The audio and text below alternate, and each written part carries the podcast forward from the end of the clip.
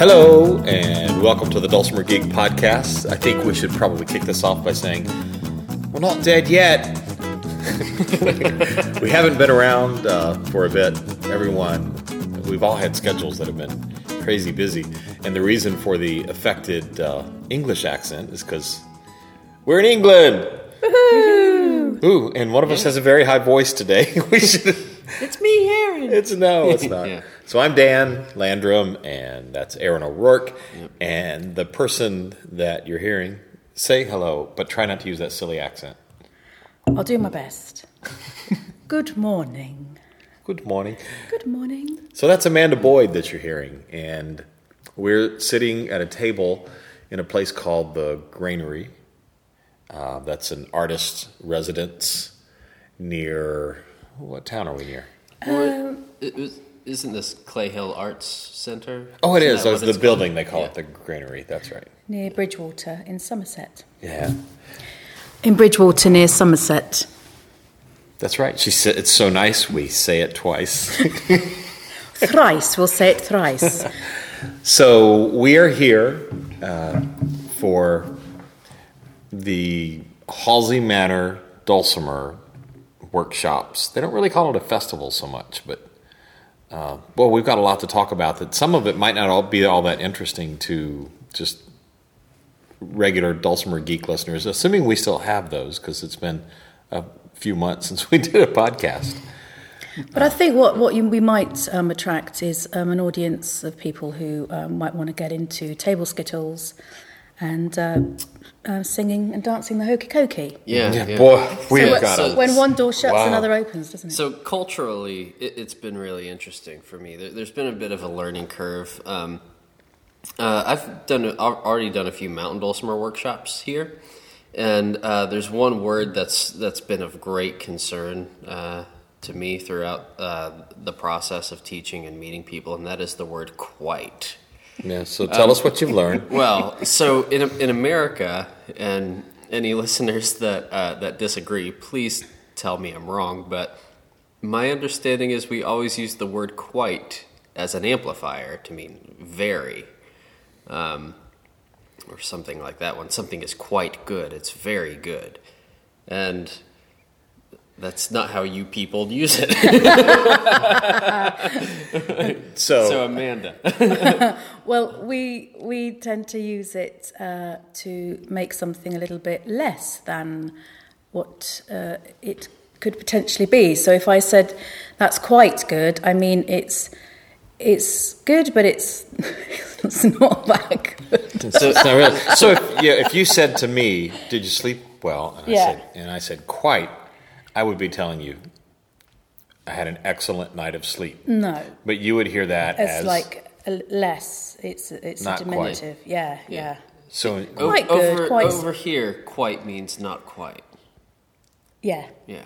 That makes no sense at all.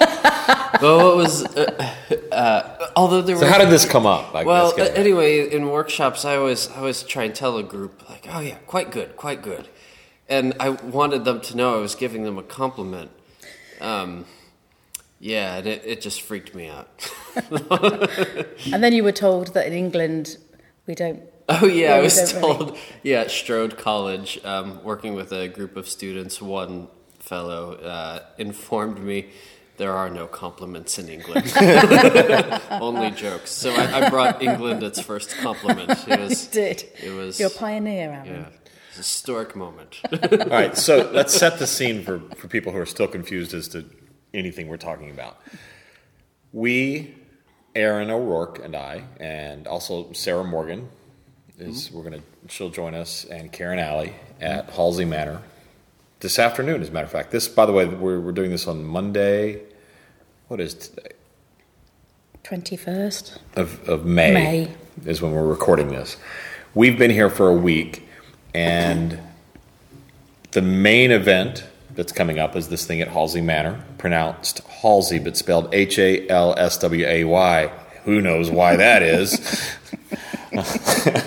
so that's coming up. But prior to that, Amanda Boyd, who's with us, booked a series of gigs for me and for Aaron to play with her, celebrating the music of Cecil Sharp. So Yeah, it's coming up to the centenary of the sort of end of the, his song collecting in the Appalachians, 16, 1916 to 18.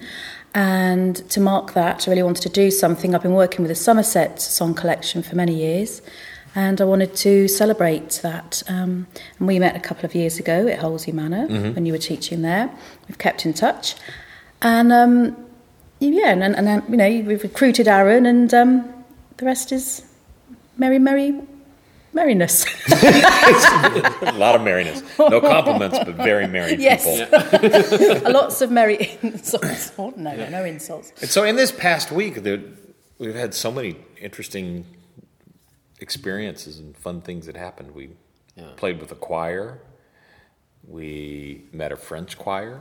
We had a dance last night. Uh, we uh, got uh, Dominique, who speaks no English, American or otherwise, to say, "Hey, Mama, can I have some more biscuits?" which, which, which took a while to get him to that point. point, and then he still wasn't sure what he said, and asked someone to find out if we were making him say something dirty. Oh. Did you, did you leave him hanging or did you tell him? no, no, no, we told him. Yeah. So that was great. Pretty sure the caller last night thought I was French. Because he made it. did. Yeah, he. I think it was just because I kept responding to everything with "we," but um, and so at one point he says you know, he doesn't speak a word of English, but Oh, did he yeah, He said that to Aaron. He said that to me, and Did every he? time he would say something in French, he would look at me. I just went with it. Well, you look French. I mean, you don't have a collar on your shirt. Need to shave. Yeah, so we've gotten really into stereotypes.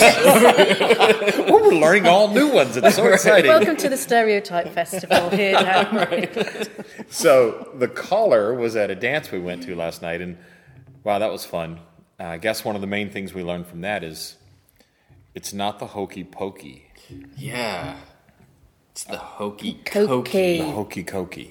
Yeah, Do you turn yourselves around in the hokey pokey? We do. We Yeah. turn ourselves around. You guys turned yourself about or around?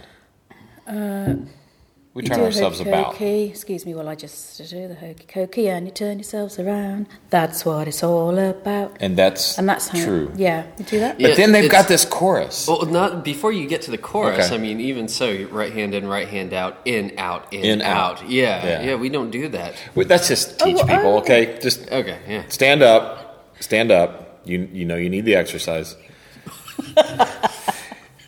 You put your left arm in, left, Left arm. arm So see, there's a break there. That's different. So that's a little different already. Okay. That's, different. it people I think we also that. tend to the hokey pokey. We tend to start with our right arm. I that's thought, right. Yeah. But That's- they drive that's on the wrong.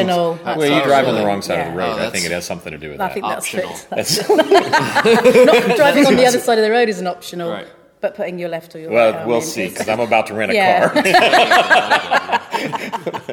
All right. So You put left your left arm in, your left left, arm out, in, out, in, out. You shake, it all about. You do the hokey cokey and you turn around. Turn around. That's what it's all about. No, I wasn't telling you to Oh, turn sorry. around. but then everyone grabs hands and like a like a square dance, you go to the center. Oh, the oh, hokey okey cokey cokey. Oh, the okey cokey. Okey cokey cokey. Oh, the okey cokey. Knees bent, arms stretched, rah, rah, rah. Yes. How would how can we describe this? Yeah, you put your hands together and you lean them back and forth like they're in a stiff breeze.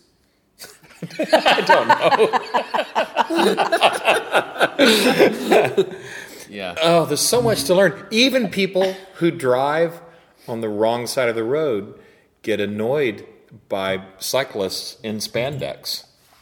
We weren't going to bring this up. But we'll break for kittens. It's just amazing. So, all right, so let's get back to music again. Cecil Sharp.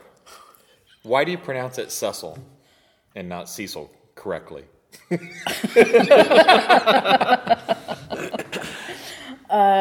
I'm not sure how to answer that. That's how I always retort it. Okay. Cecil. Cecil.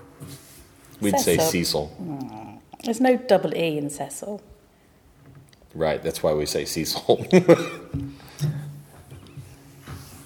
All right, so anyway, tell us about Cecil Sharp.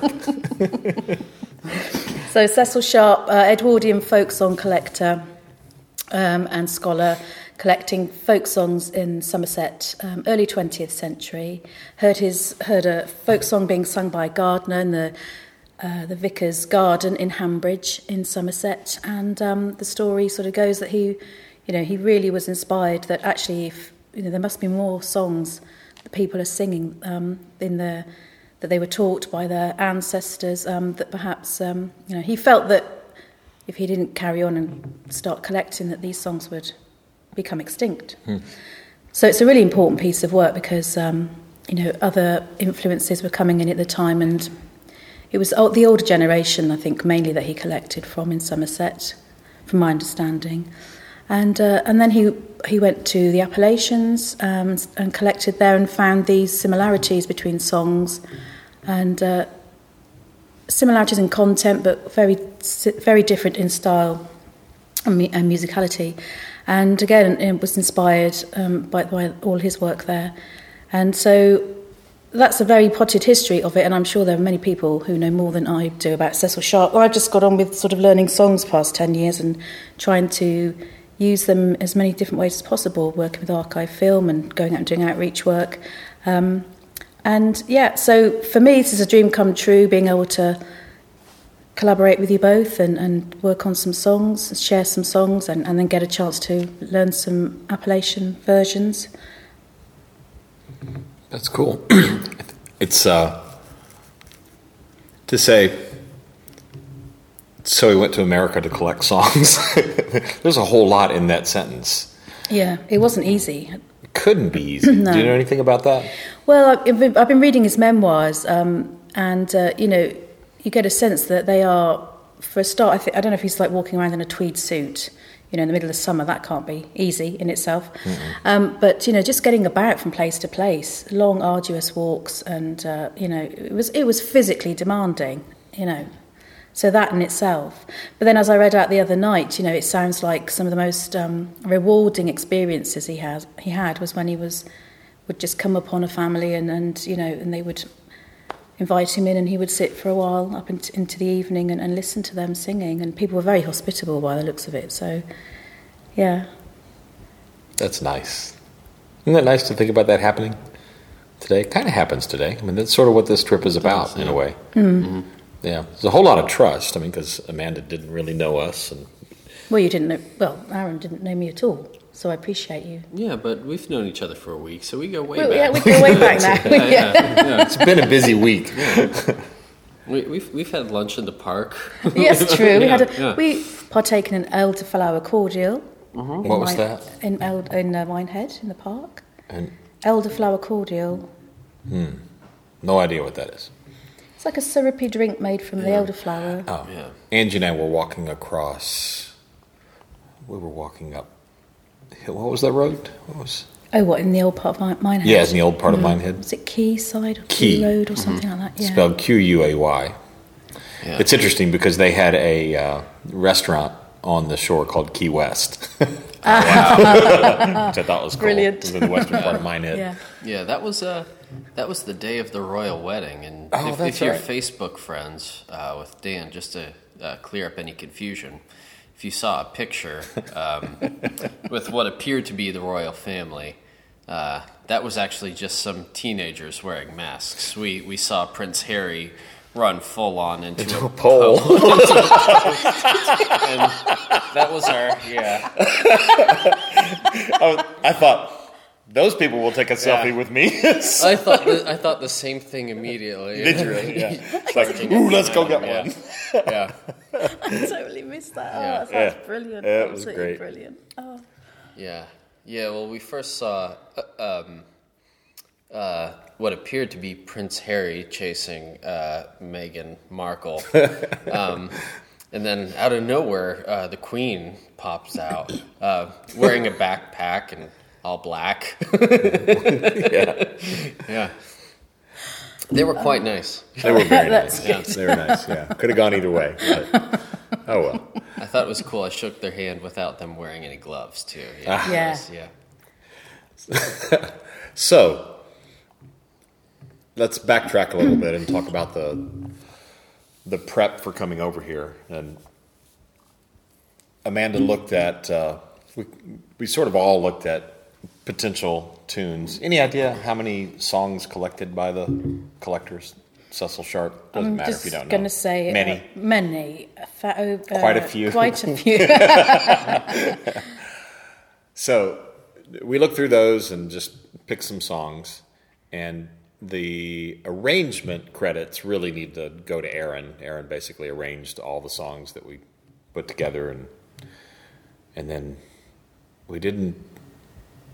We recorded just scratch versions of those. Aaron and I figured figured them out and just recorded scratch versions and sent them to Amanda. Just and we we had Skype meetings. yeah, exactly. so I would sing the song, wouldn't I, to you? I would sing the song, record it, and then Yeah, have that's right. those. And then, um, yeah, to get an idea and Mm-hmm. you know who knows the if any no one could say these are the right or the wrong arrangements because they were our arrangements absolutely. Yeah.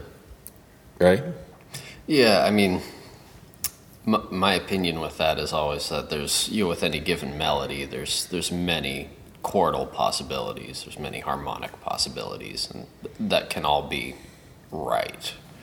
Um, and I think it's uh, uh, it is kind of interesting, at least with um, when you look at Irish music versus American music that came from similar influences. Um, like in the fiddle tune repertoire, how in, in uh, American old time music, there's absolute consensus as to what n- near absolute consensus. I shouldn't say absolute. I never speak in absolutes.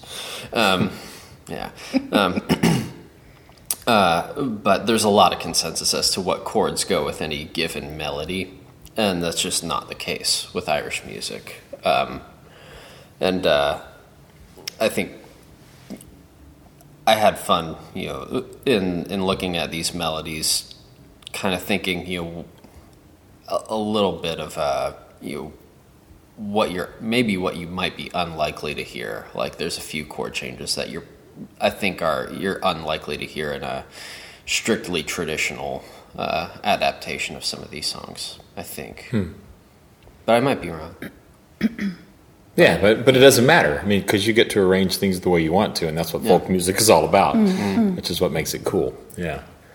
So I think, um, you know, three people from um, different countries and coming together to, um, we might not necessarily always be aware of what our styles are. And I don't think I tend to spend a lot of time analysing that and just sort of get on with it. But I'm sure there's something in that that makes this quite special that, you know, we've got our own um, nuances and personalities that are coming out through Oh, singing in the yeah. music. So that's what's been fantastic for me to work with. us too Oh, well, of course. That's cool. Well, and that's how uh, Amanda and I met at the Halsway Festival two years ago. Yeah. Was it? And I think we figured out, I don't know what song it was. It was a Oh, yeah. Head um, Maid or something. What was it. it? Um, about the milkmaid. It was about the milkmaid, yeah. I can't recall it. I sh- maybe by uh, by the end I'll see if I can recall it Yeah. from my memory. But And so we just figured figured it out in a few minutes and Yeah. did it for one of the performances Yeah. at Halsway Manor. Like, that would be fun. We ought to do more of that. yeah, exactly, And- exactly.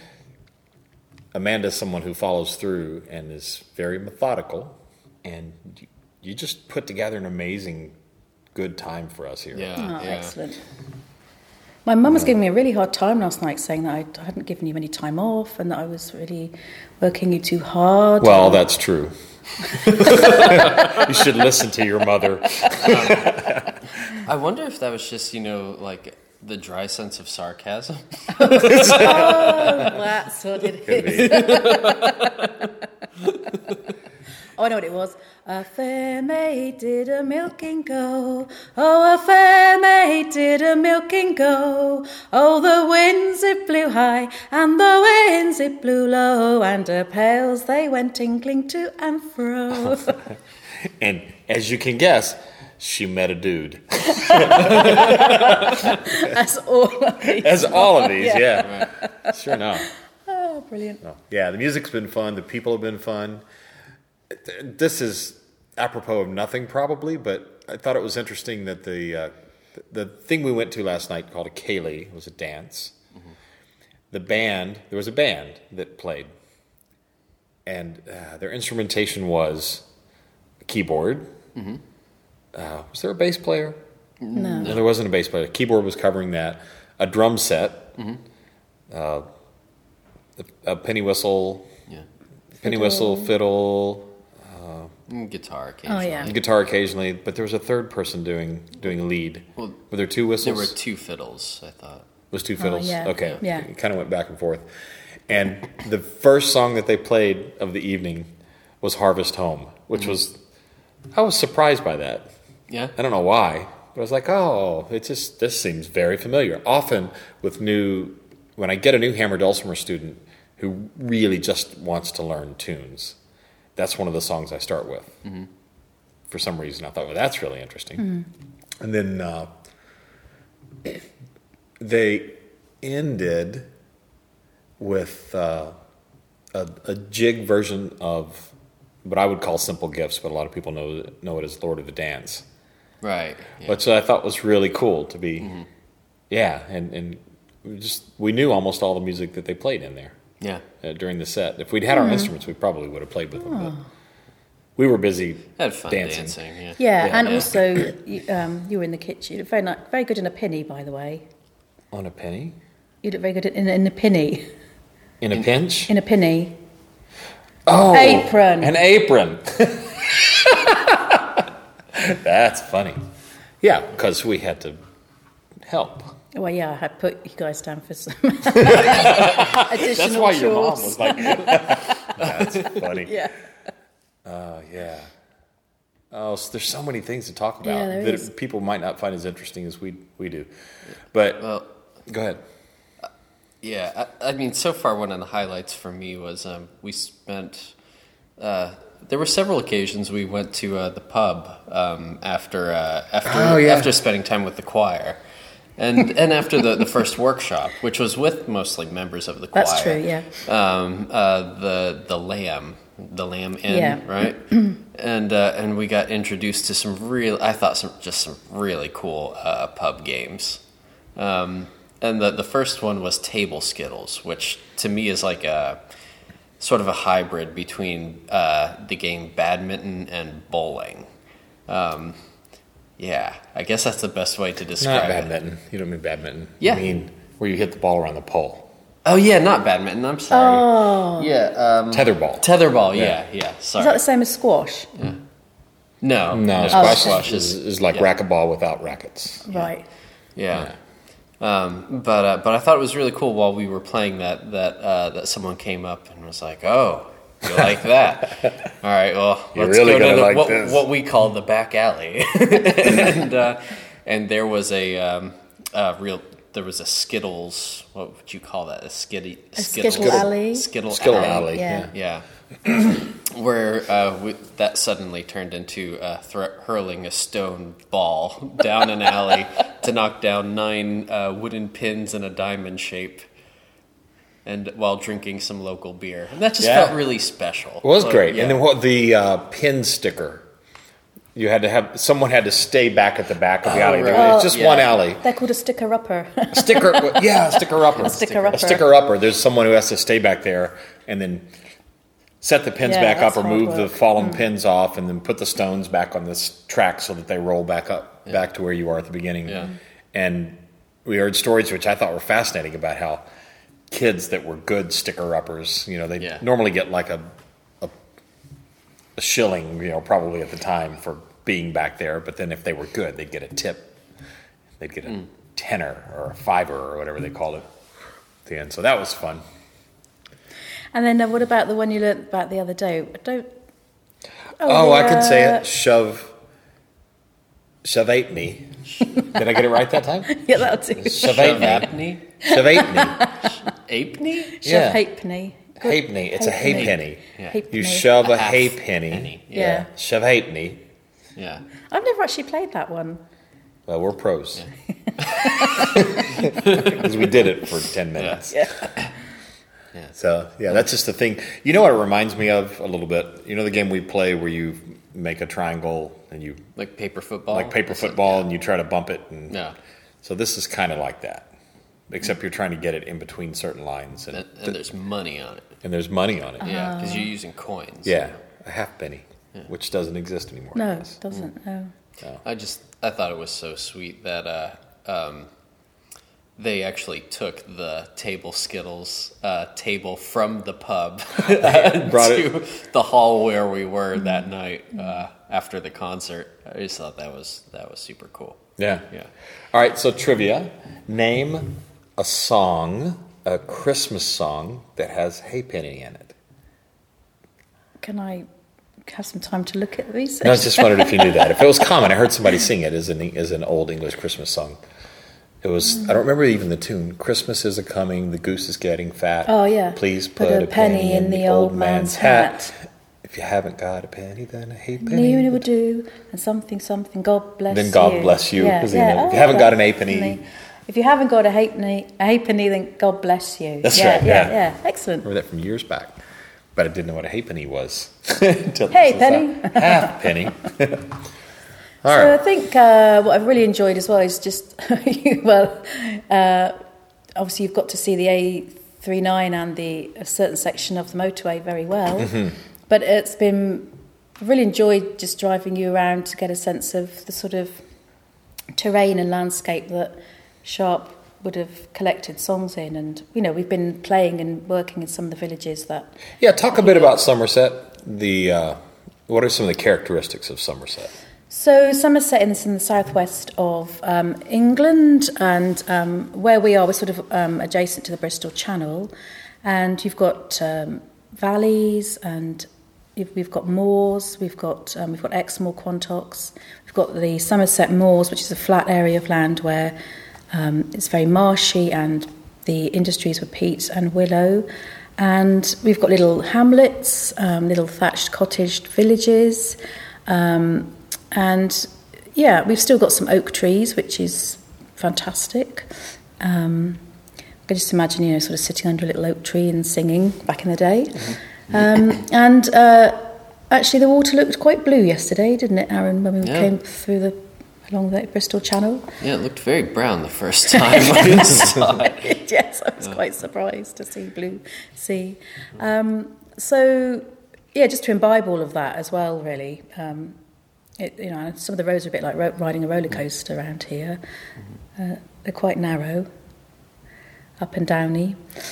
Lots of hedges, Lots of and a backup hedge. backup hedges. Hedges have hedges here. Yeah, Yeah.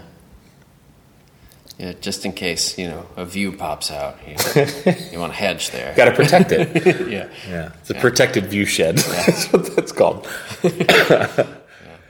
So I mean, I don't know if you were actually look because you may have just had your head in your hands the whole time, fear of my driving. So I don't know if you actually got to see anything out the window. No, I that was me what praying for cyclists. You're right.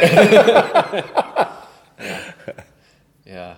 I mean, it crossed my mind a few times that um, with a thatched uh, roof cottage in view, that uh, hearing my milkshake brings all the boys to the yard was like a, a multicultural win.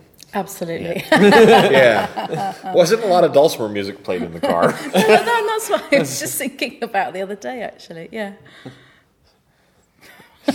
yeah. So let's talk, talk uh, a couple of things. Also, I want to hit uh, the choirs. There was a French choir here. Uh, most of them didn't speak English, and that was fun. Uh, really cool song selection. Yeah, they tend, was- yeah, yeah. do look more medieval sort of things, I think, Yeah. don't they? Well, part of they had the, the quartet. I think there was a Renaissance quartet that you know came out of that.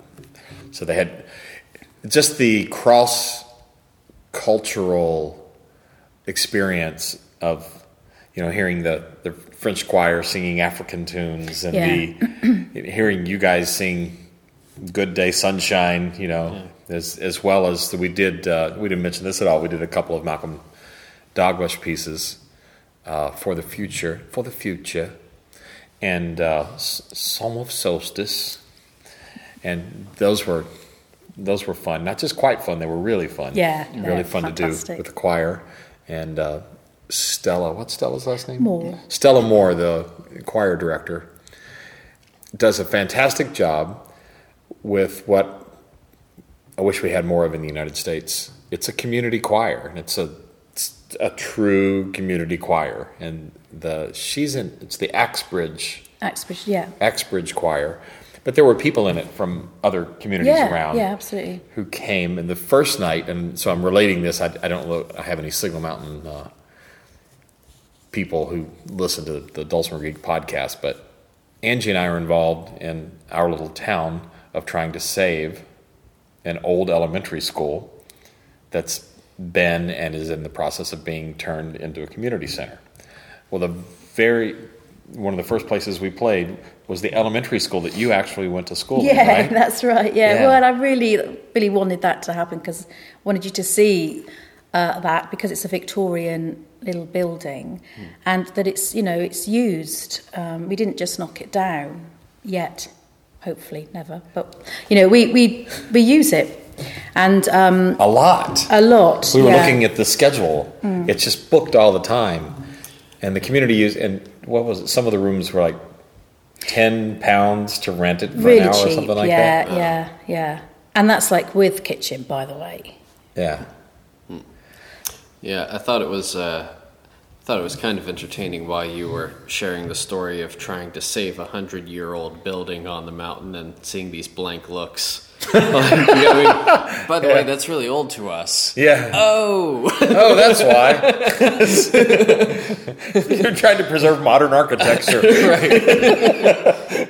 Meanwhile, in the cathedral, we, we saw you know plaques and memorials that were erected in the 1600s, Yeah. right next to like finger paint. yeah. Seriously, it's just it's just amazing. yeah. Yeah, I've posted a video if uh, if you can get on Facebook of the performance of the song of, Psalm of Solstice that was done in Saint John's Church. St. John's yeah. Church. That's in Axbridge, but it's but it's pretty cool. You get a, a chance to see inside that building as well. I know people people always talk about the acoustics of some place being great, but that was really kind of great in there. that was amazing For a small town to have for a small town and how yeah. well how well the sound carried Yeah. inside this room. Yeah. Well, I think I think we got a really good um, demonstration in acoustics yesterday uh, on the boat ride. Oh, we, we got to spend an extra day with the choir just hanging out. Um, and uh, we took a, a boat ride through Bristol, and every once in a while we would come to one of those bridges with the going through the stone arched ones. archways.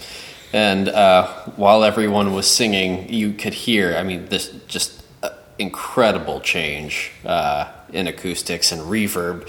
Uh, going from the open air to underneath one of these tunnels, it was just like it came alive. And uh, I've got some video of that. Yeah. Did you take any video? Well, you did too. Yeah. Yeah. So you got some on your phone. I just Yeah. haven't. Yeah. It. Uh, I think that when you can hear. Here. So here's a theory. I don't mean this is a scientific theory. Here's an idea. Here's a, a statement of wonder. How about that? If we were going to go all Socratic on us. I wonder if our own pitch gets better. That it's not just about hearing ourselves, but it's hearing ourselves with a wider frequency range with all of the extra echoes. So you're saying our pitch gets better in terms of performance? Yeah.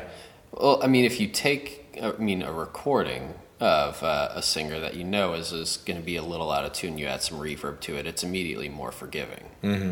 Um, so I don't think it's just performance. Yeah, no, I, I know that. And yeah. so, just- so there's the perspective of it Yeah. because it feels more natural to us. But I think on top of that, I wonder if sometimes in monitors when we're hearing ourselves, mon- I've watched musicians who get nervous on stage and think what they need is more them and the monitors. Oh yeah. and Oh, no. and I, and I, I think some of the problem with that is if, in particular, if they're hearing themselves back as a dry signal, Uh-huh. I don't think it helps. right. Now, if they heard a wet version of themselves coming back, it actually might help because it would add confidence. But Mm-hmm. for the most part, you know, I mean, the big bands, the, the, I don't know how I'm trying to not be mean to sound people, of which I am one, but we're often not set up to give a singer what they really need. Right. And what the singer really thinks they need is more of them and the monitors, which just makes the mix worse Yeah. for everybody. Yeah, well, having having um, when you were warbling in under the uh, car park yesterday, we kind Oh, of came so to the pretty. conclusion that all concerts should be done in an underground car park. Yeah. That was Aaron and I actually we were really good singers in a You were, giant thought, empty Oh yeah. parking space. yeah. I thought there was an opera, somebody training for their opera. Isn't that funny? He sounded really good. When you usually just say, "Stop that, Dan." yeah. All right. So off from here today, we're getting uh, we're Jeffrey Reeve Black, who you've heard all of us mention before, who originally Jeffrey was involved in starting the Halsway Festival, or it's not really a festival, just an event at Halsway Manor, which we should mention if anybody wants to look it up again. It's H A L S W A Y. Uh, I don't remember what the date of it is. I think it's 1400s or 1500s or something. It's pretty old, isn't it? It- Yeah. it's a manor with uh, with grotesques at the top, and yeah, it's Beautiful grounds. beautiful grounds and a maypole out front. Yeah. that we'll probably yeah. do. Yeah, let's do again. it. Let's dance around that. Remember how horrib- horribly we mangled the maypole? Yeah, it took them a week to to get the knots out. it. that wasn't so great, but it was great. It was actually a lot of fun. But anyway, Jeffrey Reeve Black, uh, we'll we'll meet up with him today, and he's headed back to uh, the Halsway Manor again this year. So we're all sad his wife is suffering from an illness, and Black, who is just so much fun to be around, is not going to be able to be there this year. Uh, I don't know. I feel like uh, you know, like again, I'm an, I'm an emotional fool and getting more so as I get older. But going to Dulcimer festivals, there are parts that are not fun, but the part that is absolutely the best part in life is seeing people, you know, that you met and you've seen them at these things year after year, and they begin to feel like family occasions. Yeah. Mm, mm. And that's what this feels like. Mm. Yeah. Well, I think you know, talking about impact, I think uh, you got you just sort of got on with it. But I think you know, I've, I've been watching people's reactions very closely, and it, I don't think we can underestimate the impact you've had on people this week. You know, this is so they would never get. When would they ever get the chance to hang out with Appalachian musicians, learn the dulcimer? You know, look, see how, some people never even seen the dulcimers before. Yeah. I mean, that we take that for granted that because we see them all the time or whatever. But this has been so new and inspiring for people. I mean, one such person is Daniel Shaw from Strode College, who is just buzzing and works with no budget, um, and, and is running, you know, teaching students, young, what were they, 18 to or 16 to 18 year olds, Yeah. I think. Um, uh, and he wants to. He's already bought some little dulcimers um, and wants to go out in the community and teach primary school t- children. So there are thousands of primary school te- uh, primary school children that have never met a dulcimer yet. But because of But they will, you coming yeah. over and doing that, they will now. It will be on their radar and everything. So Well, let's a couple of things, Aaron. You talked to him a bit about that. What about what he's trying to establish? Yeah, not not at any in, in any real depth, but we, we made plans to stay in touch, and I just said I'm I'm absolutely happy to uh, to help facilitate um, um, anything I can do from a distance and furnish you know any materials that will help these students be able to go out and take the Mountain Dulcimer you know to these other classrooms teaching younger kids. Um, but uh, but I think that we we also have to um, say a big thank you to uh, uh, uh, to the people responsible for having uh, these loaner dulcimers. Yeah. Oh, yeah. because that that mountain dulcimer workshop would never have happened without uh, th- those dulcimers Yeah. uh, being borrowed. So that, Yeah. you said that that came from the uh, the Nonsuch Club. yeah, and Robin Clark, um, Jeff, they they've been um, making uh, little dulcimers t- for this purpose. So we shipped them. Um, Robin's up in Wales, and so we shipped twenty uh, down to Somerset to. Um, they, I mean, they've created them for this very purpose, really, um, and so it's just it's just perfect. It's been perfect. So big thank you to to Jeff and Robin for for doing that. You know, all voluntary as Mm-hmm. well. You know, just because they want to spread the dulcimer love. Spread the love. Yeah. Well, and that's that's how it works too. Mm-hmm. And so we're talking about what were there? Two two boxes. There were 15, 16, uh, I had twenty. 20? Yeah. Yeah, 20 mountain dulcimers. And Yeah. most of them fit in two boxes. Yeah. Mm-hmm. And shipped them around. That's pretty cool. Yeah. Well, yeah, and you know, I had a fantastic roadie, my dad. Yeah, yeah, yeah. just could not do it without my family. Yeah. Well, it's so, I mean, you can't predict, but it wouldn't surprise me if 20 years from now somebody's saying, I met Aaron O'Rourke, you know, I learned to play this thing in a class when I was 16 or 9 or whatever. And then, you know, Aaron came back and did a concert and you helped spread the desire, the passion for doing this. And in the same way that the name that came up here was Jim Couza from people. If anyone had seen a hammer dulcimer, it was Jim Couza, uh, who was an American who came to the UK and started playing music at Renaissance festivals and just loved it here and then stayed. And so he helped spread it a little, spread the love of it just a little bit. But for the most part, just like in the United States, people had no idea about either instrument. Right? I mean, Yeah. well, I, I shouldn't speak for you. Were people familiar with the mountain dulcimer? Uh, I, I don't think so. I mean, They all laughed when we said Scheitholt. yeah, they did. Yeah, Everyone's like, whoa! yeah.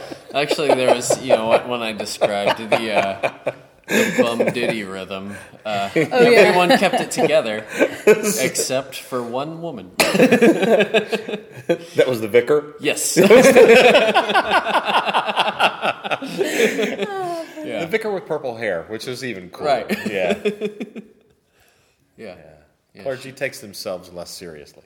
yeah. Yeah, it seems. Maybe. Well. yeah. Yeah. Yeah, it could be. Yeah, she thought, you know, with, you know, 16, 17 year olds sitting there playing dulcimer, they all kept a straight face, and then she's there just chuckling. Yeah. All right. Well, anything else we need to wrap up? We can't thank you enough, and I know it makes you uncomfortable when we do that, but No, not at all. I'm, I'm not good at taking that, but I'll take that. yeah, that's why you're good at what you do because you aren't hanging out waiting for people to say nice things about you. You're just actually doing, and doing is good. No, it's been fantastic. You're good Thanks, at Em. knowing your way around. These What, are this building? ju- uh, well, this building, other buildings, these roads, these are all just compliments. but no, you made it so that really all we had to do was show up with our instruments. Well, good. That's all. That's yeah. I kind of wanted to feel to any of that other stuff. I wanted to make you as comfortable as possible. Oh, I guess I need to tell the dulcimer story. Oh, yeah. Yeah, yeah, yeah, because this is important for people who fly. All right, so I've flown before. Anybody who listens to this podcast knows that. I've taken dulcimers. I've done, I've shipped dulcimers. I would say that's the safest way. I've uh, flown in flight cases. I'd say that's probably the second safest way because you can still smash a flight case. Yeah. You know, I mean, I've had the I've had the luxury of getting to do the big tour where there were people specifically hired to take care of instruments. That's the best and safest way, but we don't get that on a regular basis. Uh, I've flown where you go with a small dulcimer and just put it in overhead, and that's great as well because you feel safe. But even in those cases, I've had times where they go planes full, you know, and learned from that uh, that it's worth it to pay to be an early boarder, or even if you didn't pay to be an early boarder to the plane. And I'm getting to a point why this is important. What I'm about to tell you, I learned something new on this trip. That you can pay extra even if you didn't pay for a business class or I don't even. First class is that thing that I've seen when I walk through planes before. Oh, well, we kind of get shepherded away. Yes, from. exactly. Yeah. No, this is not for you. You're a dulcimer player? Definitely not. Matter of fact, on our flight over here, we had the best seats on the plane. Oh, you did, yeah. Yeah, the ones right by the bathroom, so we didn't have to walk far. Exactly. At the very back of the plane. So this time I brought a new instrument. It's a Masterworks 2020. Just a, it's a grand piano. Just an amazing instrument, but it's big. It's very light, so it was easy to carry it through the airports. But my intention was to do the whole carry-on thing, uh, just because of the size of it, trying to keep the expense down for the trip. I was afraid it would get smashed if it just got stacked in with regular luggage in the plane. So. I uh, this was Atlanta, right? So Atlanta, I did you know, used what I've learned, and I went and I talked to them early and got there early, and we had we super packed it, you know, but it was I was carrying it through the airport, and she said certainly if you've you know flown with these before, we'll find a place for it. This was Virgin Atlantic, so here's where the mistake happened. Uh, she said, when it's time to board, come up here and we'll tell them to let you get on first. I thought, how cool. And then you, you can find a place for the instrument. I got on the plane, carried the instrument around. This particular Airbus, whatever it was, the coat closets are trapezoidal shaped, basically, which would be nice if the trapezoid was large enough. Right. But because they, they split it like into two, so they had an upper and a lower, there wasn't they weren't deep enough. So the hammer dulcimer wasn't going to fit. We looked at all the possible overhead, wasn't going to fit anywhere. So I thought, oh no. Now, I've had the situation where even a small dulcimer, I had to check it. But what they let me do was stand there with it at, at uh, plane side check, you know, where they carry it down the ramp. And they were super careful, and they let me talk to the guy to say, look, this is the top. and they'd carry it down and put it in last so that it went on top of the luggage. Well, because I was on the plane, here's the mistake they wouldn't let me get back off the plane. So they took, I don't think I've told you this story, Aaron, they took my dulcimer from me and would not let me get off the plane. So I didn't get to see what happened to it. I know that it was still uh, um, It was in the, s- sitting there In the when- ramp. Yeah, when Yeah. I when I boarded, because I, I remember seeing it and going, okay, that didn't make it on. nope, that didn't make it on. And Angie, when she got on the plane, she said there was someone in the process picking it up and dropping it. He said he was picking it up by the handle and dropping it to see what the weight of it was. that was going to work. Oh my! Oh my god! And you're sat there watching that. Well, I couldn't see it, but she saw it. She came on. She said, "Uh, Did Angie say anything? yeah." She she tried, but you know, it didn't. She was shepherded onto the plane. So, long story short, I didn't see it again. When we got off the plane, I expected it to be there, but when I got to the place where you know they give you your luggage back at that point, all they had there were strollers, mm-hmm. and they said, "No, no, no, all that stuff will come off of the belt mm-hmm. in baggage claim, which is about 27 miles from where we were. You know, by the time you go through a big airport like Right. like Heathrow." And it came down off the thing, and we opened it up, and all of our padding and stuff looked like it was fine. Yeah, and all the strings were intact. Strings are all there, and what you expect to break would be the bridges. Right. So I didn't go through the. I didn't even have the tools to cut away all the extra foam and support and stuff that we put to protect the top and the bridges. It wasn't fine. Yeah. it wasn't until it looked fine there, but it wasn't until we we there's a video of it on Facebook where we're like Aaron live videoed it while I was opening it. Uh, anyway, it was smashed, and so it's cracked. Brand new instrument, cracked top. So now I got to figure out what to do about that. And that's where we are in this story at this point. Fortunately, it was still holding tune pretty well.